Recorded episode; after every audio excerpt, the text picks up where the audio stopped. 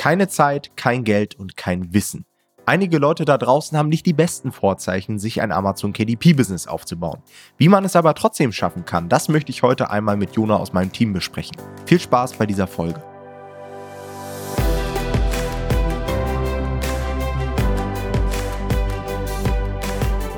Hallo und herzlich willkommen zu einer neuen Folge des Verlagsniveau Podcast. Und um schnell mit Büchern auf Amazon erfolgreich zu werden und zu wachsen, braucht man vor allem das richtige Wissen, mittlerweile ein recht ordentliches Budget und natürlich Zeit. Doch nicht jeder da draußen hat die optimalen Voraussetzungen und es gibt teilweise Personengruppen, die es da deutlich schwerer haben, in Amazon K D P Fuß zu fassen. Und genau darum soll es heute einmal gehen. Wie schafft man es sich, ein erfolgreiches K D P-Business aufzubauen, trotz, ich sag einmal, suboptimaler Vorzeichen? Zu Gast habe ich heute Jona aus meinem Team, der nicht nur der erste Mitarbeiter bei uns hier bei Nomad Publishing war, sondern sich auch seit knapp drei Jahren neben dem Studium ein eigenes Bücherbusiness aufbaut. Und wir wollen heute einmal gemeinsam schauen und besprechen, wie er diverse Herausforderungen angegangen ist, wie er die gelöst hat und wie er sich als Student bei K D P ein Business aufgebaut hat. Herzlich willkommen, Jona. Cool, dass du heute mit am Start bist. Und was mich als erstes einmal interessieren würde, ist, wie bist du damals, ich glaube, das müsste so zwanzig neunzehn gewesen sein, überhaupt auf K D P gestoßen? Ja, das war bei mir eigentlich ganz klassisch. Das war nach dem Abitur, welches ich zwanzig achtzehn gemacht habe. Da war ich in so einer Selbstfindungsphase, nenne ich es jetzt einfach mal. Ja, man hat überlegt, was macht man jetzt nach dem Abi? Studiert man, arbeitet man, macht man eine Ausbildung? Und äh, mich hat die Selbstständigkeit an sich schon immer gereizt. Allerdings wollte ich auch irgendwie studieren und ähm, habe dann nach etwas gesucht, was man parallel zu einem Studium machen kann, was man sich selber aufbauen kann. Bin dabei über verschiedene Businessmodelle gestolpert. Ja, erst der klassische Weg, F B A, Affiliate Marketing. Habe überall mal so ein bisschen reingeschnuppert, aber nirgendwo dann tatsächlich ein Gewerbe angemeldet. Also ich habe hier und da mal was getestet. Auch ähm, viel Wissen mitgenommen bei ähm, diesen Schritten. Und ähm, ja, irgendwann bin ich dann zufällig über YouTube-Videos auch auf K D P gestoßen, habe mich dann dort weiter informiert und bin dann dort tatsächlich auch die ersten richtigen Schritte gegangen. Also habe mein erstes eigenes Buch veröffentlicht, mein Gewerbe angemeldet ähm, und ja, habe da so meine ersten Erfahrungen gesammelt, bis ich dich dann irgendwann kennengelernt habe. Ja, und erzähl mal die Anekdote, ist eigentlich ganz witzig, äh, wie wir uns kennengelernt haben und, und wie sich das dann alles entwickelt hat. Ja, das war ursprünglich so, ich war dann an dem Punkt, wo ich gesagt habe, okay, genug mit Free Content, ich habe jetzt so ziemlich alles gesehen, was es dazu auf YouTube und im Internet gibt. Ich brauche jetzt irgendwie einen Mentor oder wirklich sehr fundiertes Wissen dazu und habe dann gesehen, dass du ein Coaching dazu anbietest und habe dich angeschrieben. Daraufhin meintest du, lass uns mal telefonieren. Wir haben telefoniert und das war ein relativ langes Telefonat, war auch sehr nett. Und es hat sich aber am Ende herausgestellt, dass ich mir das Coaching zu dem Zeitpunkt nicht leisten konnte. Wie gesagt, ich kam gerade aus dem Abi und ähm, habe als Minijobber mein Geld verdient, was ich dann auch gerne für andere Dinge ausgegeben habe. Und ja, dann war es aber so, dass du auf der Suche nach deinem ersten Mitarbeiter warst. Du brauchtest ein bisschen Unterstützung und ähm, wolltest auch skalieren. Und ähm, ja, da hat sich das total angeboten, dass wir beide in Berlin waren und du sogar dein Büro sehr in meiner Nähe hattest. Und so ist das dann zustande gekommen, dass wir irgendwie gemeinsam die nächsten Schritte gegangen sind. Genau, für dich war es einfach der Vorteil, dass du dir so ein bisschen Kapital aufbauen konntest. Genau. Und natürlich auch ein Stück weit davon profitiert hast, dass du das Wissen dann einfach günstiger und auch schneller bekommen hast, ja. Korrekt. Ähm, war quasi so eine, so eine klassische Win-Win-Situation. Da wären wir eigentlich auch schon so beim ersten großen Thema, ja. Die meisten Leute, die jetzt vielleicht auch im Studium sind oder vielleicht noch relativ jung sind, vorm Studium noch, haben relativ wenig Kapital. Wie war das bei dir? Was standen dir so für Gelder zur Verfügung damals? Und ähm, kannst du auch mal so ein bisschen über dein erstes Projekt reden? Wie viel Geld hast du da investiert? Was ist bei rumgekommen? Ja, also mein wirklich erstes Projekt war ja tatsächlich, bevor ich dich kennengelernt habe. Und ähm, das ist mit ja, sehr geringem Budget entstanden und ähm, sah dementsprechend auch qualitativ sehr schlecht aus. Ähm, hatte für mich aber den Vorteil, dass ich da tatsächlich dann einfach dadurch den ersten Schritt gehen konnte und den Mut gefasst habe, was auch wichtig ist. Dann bei meinem ersten richtigen Projekt, nenne ich es gerne, ja, nachdem ich dich kennengelernt habe, mit dem Wissen dann, war schon etwas teurer und dafür habe ich dann gespart. Ähm, es waren ein paar Monate, glaube ich, also nicht viel, zwei, drei Monate, denn ich habe damals nur mein Taschengeld bekommen, ich weiß gar nicht mehr genau, wie viel es war, ich glaube hundert Euro und ähm, hatte einen Minijob, vierhundertfünfzig Euro damals noch, bei einem Getränkelieferanten. Und ähm, ja, mit dem ersparten Geld habe ich mir dann Stück für Stück die Bucherstellung quasi erarbeitet. Ja, also da habe ich dann ähm, den Text gekauft, das Cover und so weiter. Und ähm, ja, dann währenddessen weiter gespart, sodass ich mir auch die ersten Ads bzw. die ersten Werbeausgaben leisten konnte. Es war also immer Stück für Stück mit dem geringen Gehalt, was man bekommen hatte, um ja dort seinem Projekt etwas näher zu kommen. Mhm. Und was hättest du so für Tipps für Leute, die wenig Budget zur Verfügung haben? Oder hast du eine bestimmte Strategie verfolgt? Weil klar, wenn man jetzt wirklich auf Verlagsniveau ein vernünftiges Projekt umsetzen möchte, da landet man halt schnell mal bei zweitausend, dreitausend Euro, was natürlich gerade für den Studenten utopisch ist. Aber es gibt ja auch Bereiche, wo man relativ wenig Geld letztendlich investieren muss. Genau, also es gibt mehrere Möglichkeiten, die man da meiner Meinung nach fahren kann. Einmal sind es natürlich jetzt in Bezug auf K D P Buchprojekte angehen und Bücher veröffentlichen, die einfach in der Erstellung von vornherein nicht so viel Aufwand machen. Da kommt man schnell in diesen Low-and-No-Content-Bereich. Ähm, aber auch da gibt es eben Subnischen, sage ich mal, die ja auch gutes Geld abwerfen, indem man aber vorher nicht so viel Geld investieren muss. Die andere Möglichkeit, die man hat, wenn man, sage ich mal, ein etwas teureres Projekt angehen möchte, ist natürlich sparen. Da kann ich nur den Tipp geben, direkt am Anfang des Monats sparen und nicht am, erst am Ende das, was übrig bleibt. Das ist auf jeden Fall sehr wichtig. Und ähm, ein ganz wichtiger Punkt ist auch, wenn man gerade aus dem Abi kommt oder gerade in einer ähnlichen Position ist wie ich damals, ist, man hat zwar kein Geld, aber man hat Zeit. Ja? Und meistens ähm, steht das auch in Relation zueinander und man bezahlt eigentlich nur Leute dafür, dass man sich selber Zeit spart. Ja? Und wenn man kein Geld hat, dann muss man eben seine eigene Zeit investieren. Ja, und das kann man dann auch machen. Ich glaube, du hast ja dein erstes Buch auch selber geschrieben damals, ne? Ja, ja, ich hatte mich auch als Student hingesetzt. Ich glaube, sechs Wochen habe ich daran geschrieben. Im Nachhinein war es natürlich kein krasses Buch, aber es hat mir die ersten äh, Euros gebracht, den Proof, dass das Ganze funktioniert und letztendlich auch dann die Motivation, um weiterzumachen. Ja, und das ist ja auch ganz, ganz wichtig. Und so wie du sagst, ja, wenn man keine Kohle hat, muss man halt die Zeit gewinnbringend einbringen. Und gerade im Low-and-No-Content-Bereich kann man dann halt einfach mal sich ein paar Tutorials angucken, wie man mit Canva umgeht, wie man mit äh, Photoshop oder Illustrator oder was auch immer umgeht, um dann seine ersten, lass es Malbücher sein, Notizbücher, was auch immer. Es gibt auch so Kinderbeschäftigungsbücher. Und wenn man dadurch seine ersten vielleicht ein, zwei, dreihundert Euro aufbaut, dann kann man vielleicht in zwei, drei Monaten das erste vernünftige Projekt machen, so nach dem Motto. Ne? Also da heißt es dann auch, so ein bisschen auf den Euro achten. Da hatten wir ja auch vor kurzem eine Folge, wie man einfach Kosten im Amazon K D P-Business sparen kann. Und gerade als Student sollte man da ja seine eigene Arbeitskraft einfach stärker mit einbringen. Da wären wir auch schon beim nächsten Themenbereich so, und das ist das große Thema Zeitmanagement, weil klar, man hat wahrscheinlich auch gerade vorm Studium nochmal viel Zeit, aber im Studium dann, je nach Studium, wahrscheinlich auch nochmal deutlich weniger. Wie hast du dich im Studium gemanagt? Wie hast du es geschafft, vielleicht auch äh, mit den ganzen Prüfungsphasen, Hausarbeiten und so weiter, am Ende trotzdem noch bei uns bei Nomad Publishing mitzuarbeiten, gleichzeitig zum Sport zu gehen, dein K D P-Business zu haben, eine Freundin zu haben und so weiter? Ja, das ist tatsächlich gar nicht so einfach und ich glaube, ähm, jeder muss sich erstmal im Klaren darüber werden, der Tag hat nur vierundzwanzig Stunden, davon schläft man vielleicht sechs bis acht und dann geht es darum, das, was übrig bleibt, richtig zu nutzen. Und richtig zu nutzen heißt nicht, seine ganze Zeit in, ins Business zu investieren und jeden Tag zu hustlen, das schafft keiner, sondern eben auch den Ausgleich zu finden, wie Sport, Freunde, Freundinnen und so weiter. Was aber generell mir geholfen hat, ist auf jeden Fall die Entwicklung von Routinen.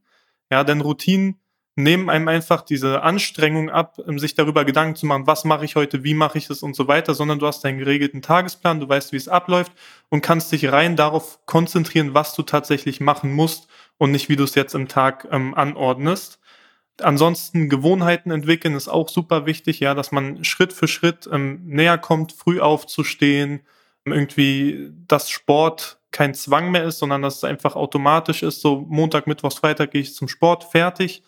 Ähm, das ist auf jeden Fall wichtig und am Ende des Tages braucht man auch ähm, ein gewisses Maß an Disziplin, ja. Es ist natürlich so, dass man irgendwie nachmittags mal nach dem Mittagessen irgendwie müde ist und sich lieber hinlegt und Netflix schaut. Aber da muss man dann halt kurz über seinen eigenen Schatten springen und sagen, okay, ich setze mich jetzt nochmal ran an den Laptop und mache ein bisschen was. Das nimmt der Körper dann meistens auch gut auf und dann kann man entspannt ähm, bis zum Abend noch ein bisschen was leisten. Wie viel Zeit würdest du sagen, investierst du momentan so in dein K D P-Business, wenn du das einfach mal hochrechnest, so pro Woche?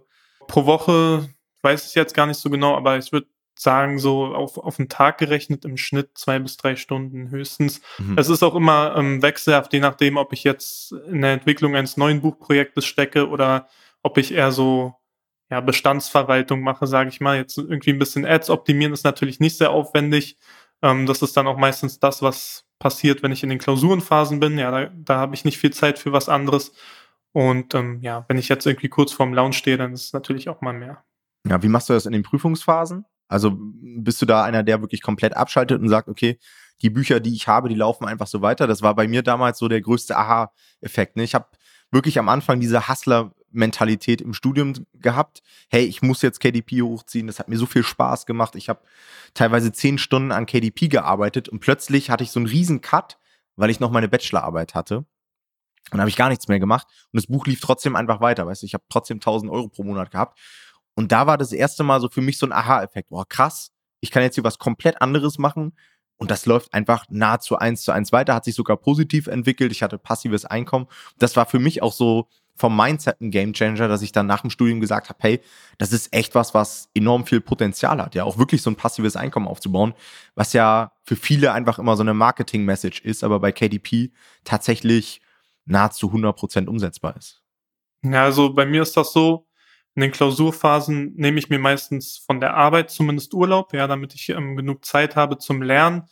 Was K D P angeht, ähm, sehe ich das ähnlich wie du. Man hat dann dieses passive Einkommen und ähm, kann das auch genießen. Man darf aber nicht nachlässig werden. Also man hat halt dieses passive Einkommen nur, solange die Bücher eben auch gut funktionieren. Und wenn man dann halt eine schlechte Bewertung oder mehrere bekommt oder irgendwie die Ads nicht mehr funktionieren und man das nicht optimiert und man damit seine, seine Gewinne schmälert, dann hat man auch nichts gewonnen. Also man muss trotzdem ein Auge drauf haben und wenn was ist, ähm, mal irgendwie abends eine Stunde nach dem Lernen oder so eingreifen. Aber ansonsten stimme ich dir da voll zu. Also dann setze ich mich auch komplett hin und fokussiere mich auf die Uni. Mhm. Wie hat sich das bei dir entwickelt? Also ich kann mich daran entsinnen, du hattest dein allererstes Projekt, das habe ich auch noch vor Augen. Das war ziemlich witzig eigentlich, wie bei mir auch. Und dann hast du, glaube ich, nachdem wir uns kennengelernt haben, relativ zeitnah auch das zweite veröffentlicht. Ich weiß gar nicht, wie viele Projekte hast du mittlerweile draußen?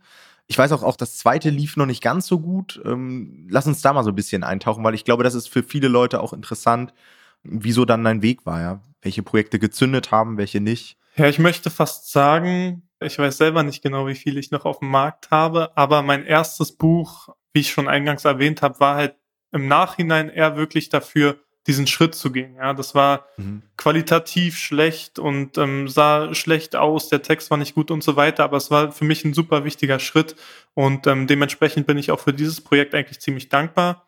Dann kam mein erstes Projekt, das war nie der Überflieger, sage ich mal, aber es hat gut funktioniert und es war ähm, super gut dafür da, um damit zu lernen. Ja, erste Mal Werbeanzeigen richtig aufsetzen, erste Mal Zielgruppen befragen und so weiter und das hat dann, ja, über die Jahre zweihundert, dreihundert Euro Gewinn im Monat gemacht. Es war aber cool, man hatte sein Proof of Concept und ähm, hatte auch schon mal so ein bisschen Cashflow, mit dem man weitermachen konnte und so hat sich das entwickelt. Mein nächstes Projekt war dann, glaube ich, damals ein Kochbuch, was ähm, sehr saisonal war, also sage ich mal nur in den Sommermonaten funktioniert hat und ähm, das lief tatsächlich sehr gut, war sehr überraschend und da habe ich auch viel selber gemacht. Also da habe ich, glaube ich, auch das Cover selber erstellt, beziehungsweise zumindest das Konzept dafür. Und ähm, das lief erstaunlich gut. Das hat mir dann auch ähm, in ein oder zwei Sommermonaten tausend Euro Gewinn gebracht. Mhm. Und ähm, genau, da habe ich dann auf jeden Fall schon mal so ein bisschen Erfolgsluft geschnuppert und ähm, gleich auch noch mehr aus dem Cashflow gemacht, direkt das nächste Projekt hinterhergeschossen. Ähm, im Herbst dann war das. Und das war tatsächlich sogar eher ein Low-Content-Buch, was ich sehr günstig erstellt habe, um einfach mehr auf dem Markt zu haben, mehr Erfahrung zu sammeln. Denn ich glaube, gerade das ist wichtig, dass man am Anfang nicht nur auf die Gewinne schaut, sondern auch schaut, so was kann ich aus jedem Projekt lernen. Ja, jedes Projekt ist anders, überall gibt es Einzelheiten, überall funktionieren die Werbekampagnen anders, überall funktioniert ähm, die Positionierung anders und so weiter.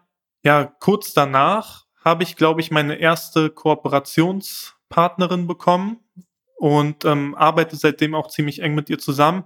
Und wir haben dann ähm, Anfang zweitausendeinundzwanzig gemeinsam ein Projekt gelauncht, was auch erst sehr ähm, schwer lief, aber dann durch einen kleinen Marketing-Tweak, sage ich mal, ziemlich durch die Decke gegangen ist und ähm, bis heute bis zu tausend Euro Gewinn im Monat bringt und jetzt so auch meine, meine Basis ist, meine Cash-Cow sozusagen in meinem Business, wodurch ich mehr und mehr ähm, Bücher veröffentlichen kann und auch mein ähm, ja, Business einfach skalieren kann, ohne super viel eigene Zeit zu investieren. Ja, und wir unterhalten uns ja relativ oft da, so, auch so privat drüber und so weiter, wie es läuft bei dir. Und ein Problem, was du immer hattest, ist auch so ein Stück weit diese, diese Dankbarkeit dafür oder, oder auch se- selbst mal stolz zu sein auf das, was du zum Teil auch erreicht hast, weil du natürlich immer den Vergleich auch hattest mit allen anderen so aus dem Unternehmen. Ne? Du siehst mein Portfolio zum Teil, du siehst auch teilweise Kunden, die vielleicht auch schon ein Stück weiter sind als du. Aber eigentlich, wenn man das nochmal runterbricht, so tausend Euro während des Studiums schon zu haben, ist halt unnormal krass. Also ich glaube, wenn du zu deinen Kommilitonen gehen würdest und würdest sagen, hey, pass auf, ich habe hier ein passives Einkommen von über tausend Euro im Monat, das ist für viele gar nicht greifbar. Ne? Viele stehen irgendwie im Supermarkt an der Kasse, haben da auch nur einen vierhundertfünfzig Euro Job oder sowas. Und man muss ja dazu sagen, das ist ja nicht dein ein, einziger Einkommensstrom. Du arbeitest ja auch bei uns als Werkstudent und so weiter. Also hast eigentlich für einen Studenten mittlerweile, was du denn natürlich auch selbst erarbeitet hast, schon ein ziemlich gutes Einkommen.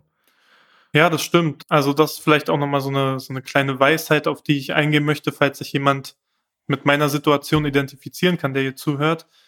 Schaut einfach ab und zu auch mal zurück und schaut, was ihr erreicht habt und seid stolz darauf, weil bei mir ist es so, ich bin ein Mensch, der lebt einfach in der Zukunft. Ich weiß, wo ich hin will, ich treffe meine Entscheidung danach, ich visualisiere meine Ziele und so weiter, aber manchmal vergesse ich dabei einfach zurückzuschauen. Das ist, was Tom eben meinte, und in den letzten drei Jahren hat sich mein Lebensstandard unheimlich verändert. Also ich bin vom vierhundertfünfzig Euro Minijob, den ich neben der Schule gemacht habe, wovon ich mir irgendwie nur Klamotten oder sowas gekauft habe, zur ersten eigenen Wohnung, ja, die auch Erstbezug war, in Berlin zentral gelegen, und ja, kann mir ein entspanntes Leben machen sozusagen. Klar, mehr Geld äh, ist immer schön, aber so, ähm, da muss man halt auch mal stolz drauf sein, und ähm, da muss man sich dann auch mal irgendwie einen Moment für nehmen und das ähm, genießen.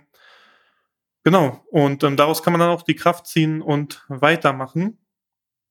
Was natürlich auch wichtig ist dafür, ist, dass man sich das richtige Wissen auf dem Weg aneignet und auch weiß, woher man das zu welcher Zeit bekommt. Und da kann ich den Leuten auch nur empfehlen, Bücher zu lesen. Denn meine Erfahrung ist, in den Büchern steht das, was man eben im Internet nicht unbedingt auf dem Silberteller serviert bekommt. Ja. Ähm, natürlich, die Informationen findet man auch im Internet. Ja, in Büchern stehen jetzt keine Geheimnisse, aber da, da hat man einfach dieses Deep Dive, was du vorhin gesagt hast, dass man einfach irgendwie tiefer in die Materie einsteigt und bestimmte ähm, ja, Wissensabschnitte besser wahrnehmen kann. Mhm. Ich, ich habe mal einen Satz gehört, dass es heutzutage eigentlich gar keinen Mangel mehr an Informationen gibt, weil letztendlich ist alles irgendwie frei verfügbar und so weiter, sondern eigentlich die eigentliche Challenge ist, diesen roten Faden in diese Information zu bekommen, die Struktur reinzubekommen, sodass man es dann auch in der Praxis anwenden kann. Und ich glaube, das ist bei Büchern immer ganz cool. Man kann, klar, man kann auch sich Blogartikel äh, durchlesen, man kann auf Instagram irgendwelchen Leuten folgen, die dann mal schlaue Zitate raushauen, aber das wird nicht dafür sorgen, dass man selbst in die Umsetzung kommt und dass man halt, wie du gesagt hast, in so ein Thema wirklich richtig tief eintaucht und das einmal komplett durchdringt. Und da ist auch gerade am Anfang das Buch natürlich so das Nummer eins Medium, weil du halt für ein vernünftiges Buch auch nur zehn, fünfzehn, zwanzig Euro bezahlst. Und sowas kann halt wirklich Leben ändern. Also bei dir weiß ich auch, die Gesetze der Gewinner von Bodo Schäfer war auch so ein Buch, was bei dir einfach einen riesen Unterschied gemacht hat. Auch einfach vom Mindset, von der Einstellung, sich die richtigen Ziele zu setzen, Motivationen und so weiter. Genau, und super wichtig ist halt, sobald man sich, sage ich mal, so ein Basiswissen zu egal welchem Businessmodell angeeignet hat, dass man dann wirklich einfach anfängt. Ich meine, es sagt jeder YouTuber, jeder Guru, jeder Coach sagt, ihr müsst umsetzen, und da ist halt auch wirklich was dran, ja. Also ohne, dass man umsetzt, lernt man auch nichts, und man muss einfach auch Fehler machen, oder man muss nicht mal Fehler machen, aber man muss auf jeden Fall Erfahrung sammeln, und das ist auch, was ich meinte bei meinen Buchprojekten. Ähm, es geht gar nicht immer um den Gewinn, sondern es geht auch viel um den Lerneffekt und dann daraus bei den nächsten Projekten eben ja monetären Gewinn zu erzielen, aber ähm, fast nichts ist so viel wert wie Wissen und Erfahrung in der Zeit, in der wir leben. Ja, um da auch nochmal zu deinem ursprünglichen Struggle zurückzukommen. Du hast ja auch teilweise sehr hohe Ziele gesetzt, auch für die Zukunft, und bist manchmal so ein bisschen demotiviert, dass du jetzt nach ähm, deiner Anlaufphase erst so bei tausend Euro im Monat bist. Da sage ich dir ja auch immer wieder, Jona, du hast in den drei Jahren so viel Wissen auch im K D P aufgebaut, auch dadurch, dass du hier bei uns mit im Team arbeitest.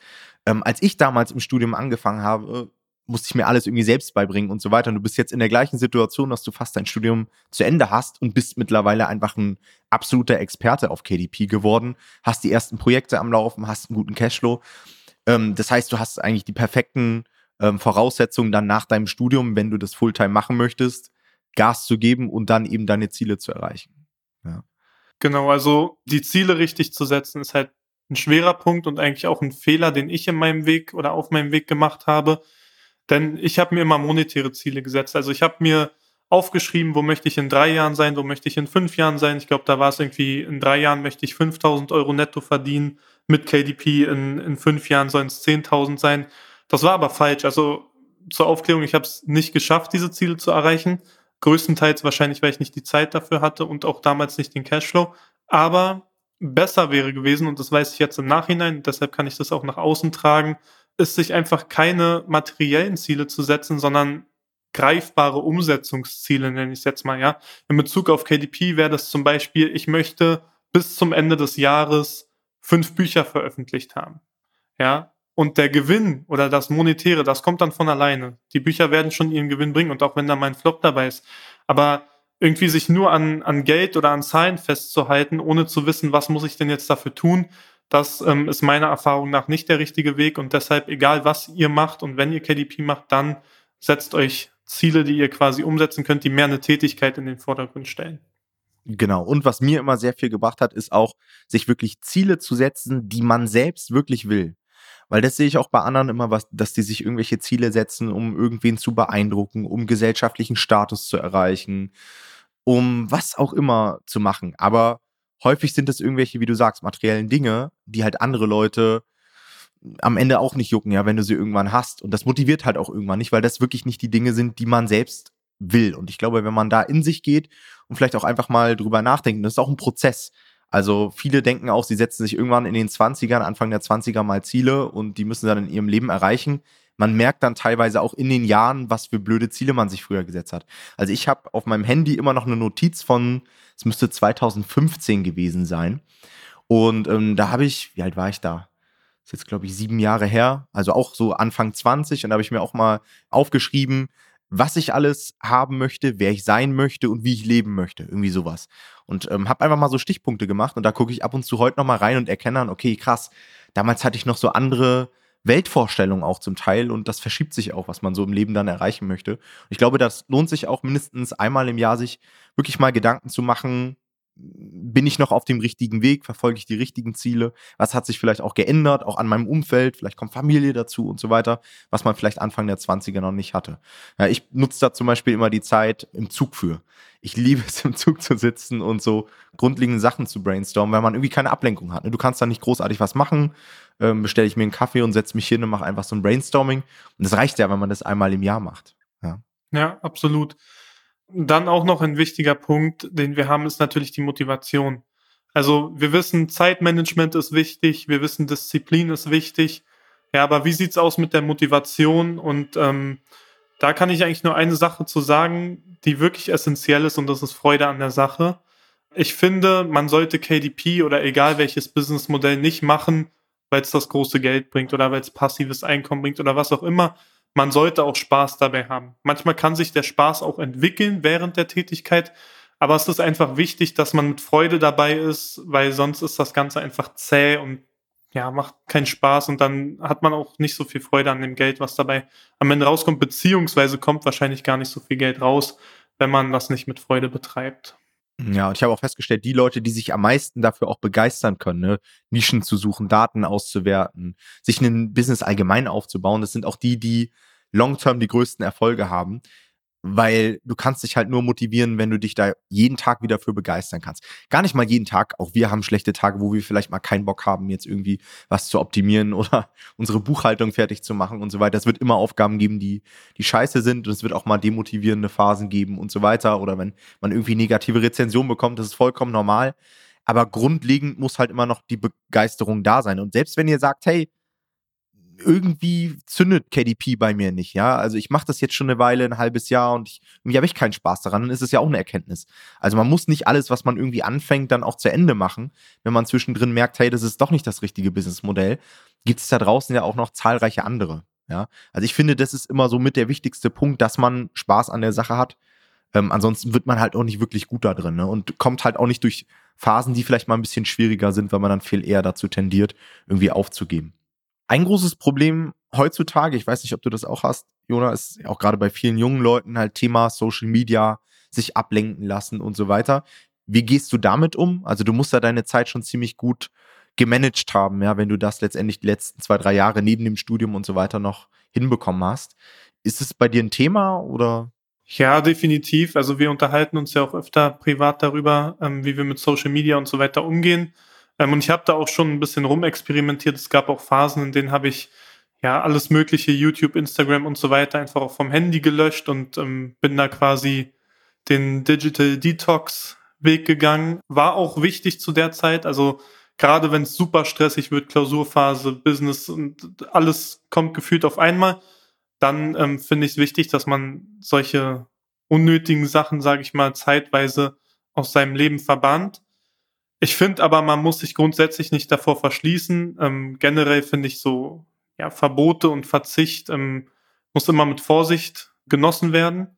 Und ähm, ja, momentan ist es bei mir so, dass ich da super nachlässig bin, beziehungsweise gar nicht drauf achte. Also wenn ich jetzt irgendwie eine halbe Stunde auf Instagram bin oder so, dann ähm, stört mich das nicht, aber das kann sich halt jederzeit wieder ändern, sobald ich merke, okay, jetzt sind andere Dinge wichtiger, jetzt kann ich mir das nicht mehr leisten. Und ähm, man muss halt auch überlegen, warum macht man das? Also ich sage dann halt oft, ja, ich kann ja nicht den ganzen Tag Gas geben. Ich kann nicht jede Minute irgendwie an Business, an Uni oder an Arbeit denken, sondern ich muss mir dann auch einfach mal den Moment nehmen und eine Serie auf Netflix schauen oder sowas. Finde ich aber selber grenzwertig, die Aussage, weil das nicht wirklich qualitatives Ausruhen ist. Ja, dieses ja. auf Instagram chillen. Es ist zwar sehr passiv, man lässt sich davon Informationen berieseln, aber trotzdem verarbeitet das Gehirn halt diese Informationen äh, mehr oder weniger unbewusst und das ist dann auch anstrengend. Das heißt, man zieht nicht wirklich Kraft aus diesen kurzen Pausen.